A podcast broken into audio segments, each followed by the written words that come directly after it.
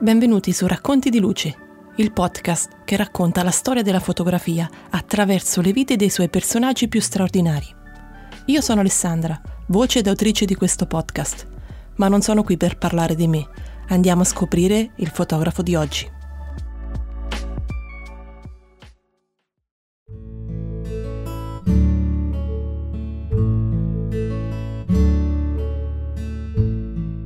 Benvenuti e bentornati a questa nuova puntata del podcast. Il fotografo di cui parliamo oggi è forse uno dei primi a cui ho avuto modo di vedere una mostra, una mostra dal vero. Era il lontano 2012 e la mostra si teneva a Modena. Avevo già ammirato le sue fotografie su libri e anche online, ma quello che mi stupì sin da subito alla mostra fu l'eccezionale qualità delle stampe in bianco e nero e l'assurda risoluzione dei dettagli caratteristiche che raramente ho visto in stampe digitali. Sto parlando di Ansel Adams, il profeta della fotografia paesaggistica, ma anche con tante altre qualità che l'hanno reso un maestro indiscusso della fotografia. Andiamo quindi subito a scoprirlo raccontando la sua storia. Puntata numero 17. Ansel Adams.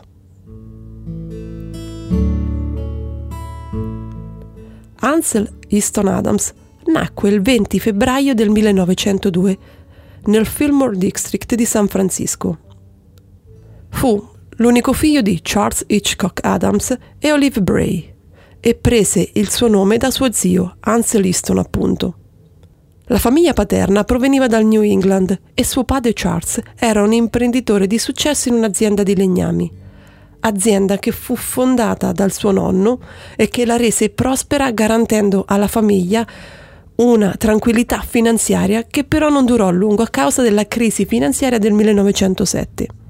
La famiglia di sua madre invece proveniva da Baltimora, dove il nonno materno aveva un'attività di trasporto merci di successo, che però anche questa svanì a causa di investimenti sbagliati. Nelle dinamiche familiari il rapporto di Anselm con la madre fu sempre molto freddo e distante, anche perché quest'ultima, anni dopo, espresse più di una volta la sua disapprovazione per l'interesse di Ansel per la fotografia e toccò quindi al padre seguire ed incoraggiare il figlio nelle sue vocazioni e talento. Quando Ansel aveva solo quattro anni, quindi nel 1906, visse in prima persona il terribile terremoto di San Francisco. Fortunatamente rimase illeso durante la scossa principale, ma purtroppo durante una scossa di assestamento cadde e si ruppe malamente il naso, che rimase storto e che durante l'adolescenza gli diede non pochi problemi, soprattutto di bullismo e derisione. Infatti, possiamo descrivere Lancel Adams bambino come un ragazzo timido e molto sensibile, che fu spesso vittima di bullismo da parte dei compagni di scuola.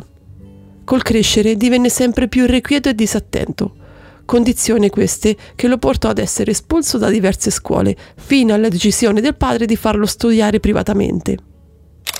Per il suo carattere e anche per lo studio privato, Ansel non ebbe mai molti amici, ma la casa di famiglia, situata in un'ottima posizione di San Francisco, gli forniva tutto ciò di cui lui sentiva aver bisogno. Infatti Ansel trovava sollievo e piacere nel trascorrere le sue giornate immerso nella natura. Contemporaneamente all'inizio della sua educazione privata, Ansel si interessò anche al pianoforte e imparò a suonare e leggere musica da autodidatta. Per tutto il decennio successivo gli insegnanti di musica lo incoraggiarono a sviluppare tecnica e disciplina, attitudini queste che lo portarono a tenace ricerca di una carriera da concertista. Nel 1916, quando Ansel aveva 14 anni, visitò per la prima volta lo Yosemite National Park e ne rimase estasiato, tanto da scrivere a riguardo. Lo splendore di Yosemite è esploso su di noi ed è stato glorioso. Una meraviglia dopo l'altra è scesa su di noi, c'era luce ovunque. Una nuova era iniziò per me. Queste parole non possono descrivere meglio il debutto di Ansel nella fotografia. Quel binomio natura e luce con cui ha contribuito a fare la storia di quest'arte. Infatti fu proprio durante questo viaggio che il padre regalò ad Ansem la sua prima fotocamera, una Kodak Number One Box Brown in camera. All'età di 17 anni Adams si unì al Sierra Club, un'organizzazione dedicata alla protezione dei luoghi selvaggi della Terra. Questa sua associazione al club gli permise di sistemarsi durante l'estate in un lodge nella Yosemite Valley e che usò come campo base per le sue esplorazioni e viaggi, che così da potersi dedicare alla creazione del suo primo portfolio fotografico. Durante questo decennio della sua vita, Anselm si divise tra la fotografia e la musica. D'estate si destreggiava tra escursioni, campeggio e fotografia, mentre il resto dell'anno lavorò per migliorare il suo modo di suonare il pianoforte e diede anche lezioni di pianoforte appunto per avere delle entrate extra. Con il passare degli anni però in Anselm crebbe la consapevolezza che le sue piccole mani limitavano moltissimo il suo repertorio musicale ed invece del tanto agognato posto da concertista, per lui molto probabilmente c'era un futuro da accompagnatore o insegnante di pianoforte. Fu così che a 25 anni Ansel decise di abbandonare i suoi sogni musicali e cominciò a dedicarsi al 100% alla fotografia. Le sue prime foto furono pubblicate nel 1921 al Bests, studio del pittore Harry Best che si trovava nello Yosemite e iniziò a vendere proprio qui le sue prime stampe. In quegli anni andava di moda, se così si può dire, il pittorialismo, un movimento artistico che aveva come scopo quello di elevare il mezzo fotografico allo stesso livello della pittura e della scultura e che per fare ciò cercava di imitare i dipinti utilizzando la messa a fuoco morbida, la luce diffusa e altre tecniche.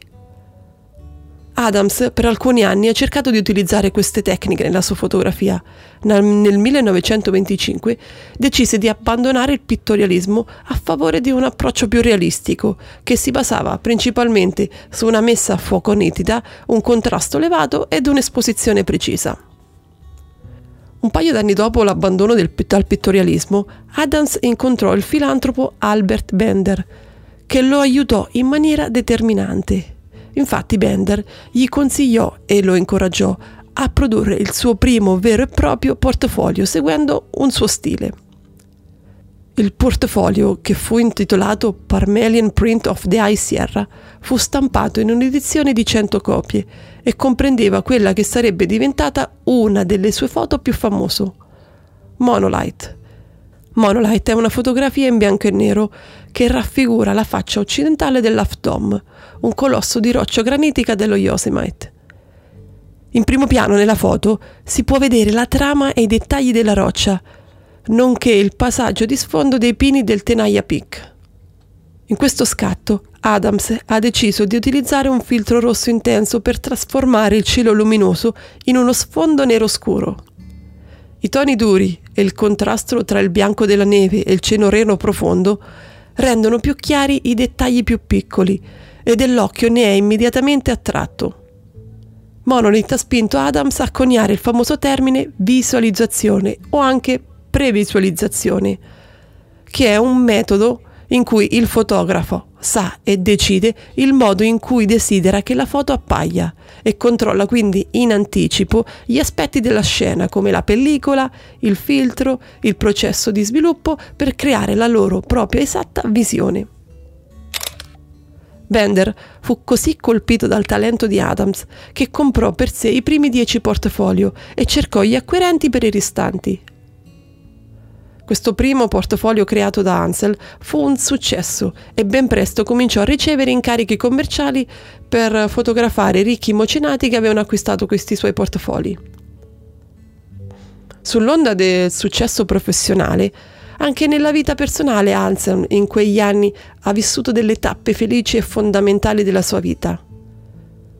Nel 1928 sposò Virginia West, un'aspirante cantante che aveva conosciuto anni prima nello studio del padre, il Best, che abbiamo sentito prima. Nel 1930, sempre su suggerimento di Bender, Adams andò in visita a Taos, nel New Mexico, per produrre alcuni nuovi lavori. E qui, in New Mexico, Ansel incontrò colui che più di altri influenzarono la sua fotografia, Paul Strand. Strand condivise con Adams i segreti della sua tecnica e lo convinse a dedicarsi completamente alla fotografia.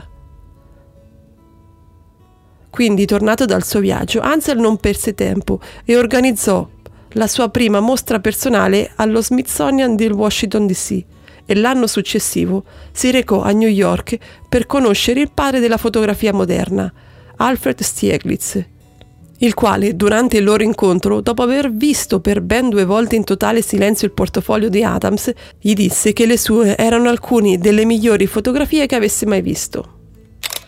La carriera di Adams procedeva spedita e sempre agli inizi degli anni 30 diviene protagonista di un'altra importante pagina della storia della fotografia – Infatti, insieme ad Edward Weston che aveva conosciuto grazie a Bender e insieme a Imogen Cunningham, di cui abbiamo parlato nella seconda puntata, ed altri fotografi, fondarono il gruppo F64. Il gruppo modernista, se così vogliamo apostrofarlo, venne battezzato con una mostra al The Young Museum, per la quale Adams scrisse il manifesto del movimento, dove si distaccavano ufficialmente dal pittorialismo promuovendo una fotografia pura e diretta, priva di artifici. Oltre alla stesura del manifesto del gruppo F64, in quegli anni Alsel scrisse moltissimo, partendo dalle decine di pubblicazioni dei suoi saggi, andando poi per le copertine delle riviste, arrivando fino alla realizzazione di un suo primo libro didattico intitolato Making a Photograph del 1935, che in seguito divenne un grandissimo successo. Probabilmente però il suo trionfo personale più importante iniziò nel 1936, quando, in qualità del membro del consiglio di amministrazione del Sierra Club, che abbiamo visto all'inizio, fece pressioni a livello istituzionale per la creazione di un Kings Canyon National Park.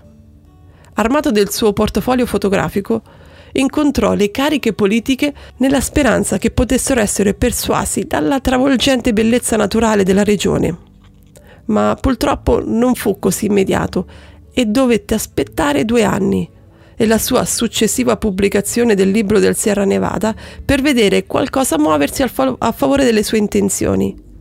Infatti, il libro Sierra Nevada arrivò sotto le mani dell'allora presidente Roosevelt, che, commosso dalle fotografie, firmò la legge che consentì la creazione del parco. Per tutti gli anni 30, nonostante la notorietà di Adams era alle stelle e non sarebbe mai diminuita, ha dovuto sempre accettare molti incarichi commerciali per poter colmare le lacune finanziarie che da sempre lo affliggevano. Infatti i vecchi lasciti familiari erano ormai svaniti e il best studio che la moglie aveva ereditato una volta morto suo padre non navigava in buone acque. Fu così che tra i suoi moltissimi clienti spiccano i nomi come Zeiss, IBM, AT&T, l'American Trust Company e, collab- e fu collaboratore come editore in diverse riviste. Adams mise a disposizione anche le sue conoscenze tecniche come consulente fotografico per grandi aziende del settore, come Polaroid e Hasselblad. All'inizio degli anni 40, Adams firmò un contratto con il National Park Service per realizzare fotografie dei parchi nazionali da utilizzare come stampi morali per il nuovo edificio del Partimento. Mentre si trovava in New Mexico per questo progetto, Adams fotografò un altro dei suoi scatti che divennero iconici, Moonrise Hernandez. La foto riprende la scena della luna che sorge sopra un modesto villaggio con una chiesa e un cimitero pieno di croci. Sullo sfondo svettano montagne innevate e sotto un cielo nero dominante. La fotografia divenne così popolare e da collezione che Adams ne realizzò personalmente oltre 1300 stampe fotografiche durante la sua lunga carriera. Purtroppo però, dall'altra parte del mondo, la guerra che stava colpendo il vecchio continente andò con effetto farfalla a discapito del progetto che, in seguito all'entrata in conflitto degli Stati Uniti, vide l'interruzione dei finanziamenti e quindi la conseguente interruzione Ovviamente Adams continuò a fotografare e nel 1943 fece montare sulla sua station wagon la sua famosa piattaforma fotografica che gli permise negli anni successivi di avere un punto di osservazione migliore per le sue fotografie. di questa piattaforma fotografica montata sopra la sua ma- macchina, è possibile trovarne online tantissime foto che sono proprio iconiche dello stile di Adams, dello stile fotografico di Adams. Questi anni, cioè gli anni 40, furono caratterizzati anche dall'impiego sempre più frequente di Ansel nell'insegnamento. Infatti, dopo aver condiviso inizialmente la sua conoscenza presso l'Art Center College of Design di Los Angeles, nel 1945 gli fu chiesto di formare il primo dipartimento di fotografia d'arte presso la California School of Fine Art e chiamò come docenti ospiti Dorothea Lang, Imogen Cunningham ed Edward Weston, fotografi che abbiamo avuto il piacere di conoscere nelle precedenti puntate di questo podcast. E proprio mentre insegnava all'Art Center di Los Angeles, Ansel Adams, insieme al fotografo Fred Harker, sviluppò quello che poi sarebbe diventato un sistema di riferimento nella fotografia, il famoso sistema zonale. The Zone System o sistema zonale fu descritto come uno strumento per controllare l'immagine sulla base di una preconoscenza di quattro variabili interconnesse fra loro, che erano uniche per il mezzo fotografico, cioè la sensibilità della carta, il tempo di esposizione, l'illuminazione e lo sviluppo in studio. Alcuni anni dopo, insieme a Beaumont New Hall e sua moglie Nancy, Ansel cofondò anche con l'aiuto di Dorothea Lang e Minor White la rivista di fotografia di fascia alta Aperture, con l'intento comune di pubblicare una serie rivista che mostrava i suoi migliori professionisti e le più recenti innovazioni nell'ambito fotografico. Sebbene il suo lavoro più importante ed influente fosse probabilmente già alle sue spalle, negli ultimi anni della sua vita Ansel trascorse gran parte del suo tempo lavorando sui suoi libri fotografici, stampando le centinaia di negativi rimasti in archivi e reinterpretando i suoi vecchi lavori. Nel 1960, però, utilizzando la Hasselblad di medio formato 6x6, che in quel tempo era tra le sue fotocamere fe- preferite, scattò una pietra miliare della fotografia.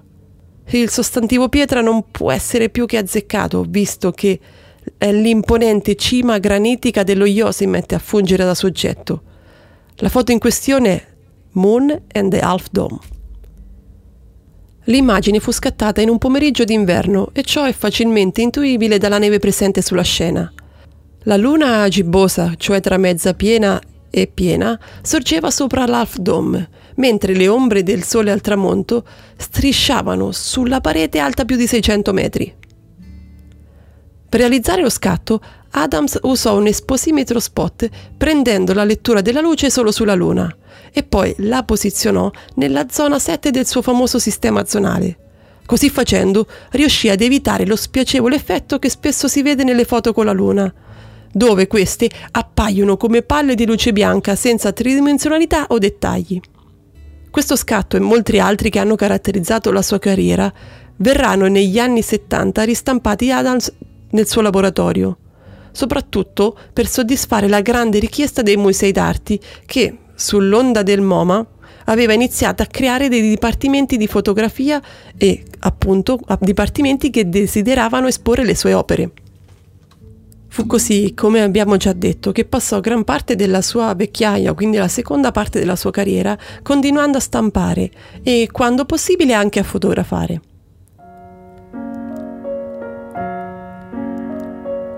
Ansel Adams morì di malattia cardiovascolare il 22 aprile del 1984 nel reparto di terapia intensiva del Community Hospital di Monterey in California. Aveva 82 anni. Il suo corpo fu cremato e le sue ceneri furono sparse sull'Half Dome nello Yosemite National Park. In suo onore, una parte delle montagne della Sierra Nevada, che come abbiamo visto amava moltissimo, poco dopo la sua scomparsa fu ribattezzata in Ansel Adams Wilderness. Non c'è dubbio che Ansel abbia prodotto alcune delle fotografie più iconiche della granatura selvaggia americana. Per lui la realizzazione di queste immagini non era solo un lavoro, o un modo per vendere delle stampe e diventare un fotografo famoso. C'era anche dietro il desiderio di valorizzare, di far conoscere e soprattutto di preservare quelle stupende terre. Il suo fondamentale apporto alla creazione del King Canyon National Park ne è l'esempio più evidente. Il suo essere quindi ambientalista, scrittore, insegnante e fotografo influenzò e continua ad influenzare moltissimo generazioni di fotografi paesaggisti. Per Adams il paesaggio naturale non fu mai un luogo fisso o una scultura solida e invariabile, ma invece era un'immagine mutevole, transitoria, come la luce che le ridefiniva continuamente.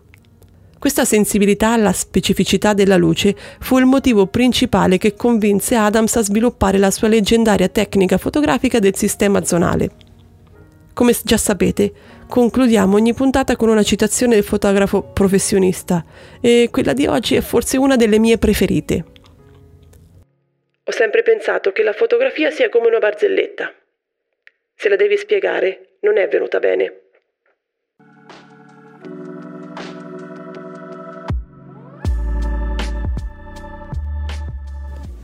Se ti è piaciuta questa puntata, ti è incuriosito e vuoi sapere di più su quali saranno i prossimi personaggi di cui parlerò, salva questo podcast tra i tuoi preferiti su Spotify, iTunes, Google Podcast o ovunque mi sentiate.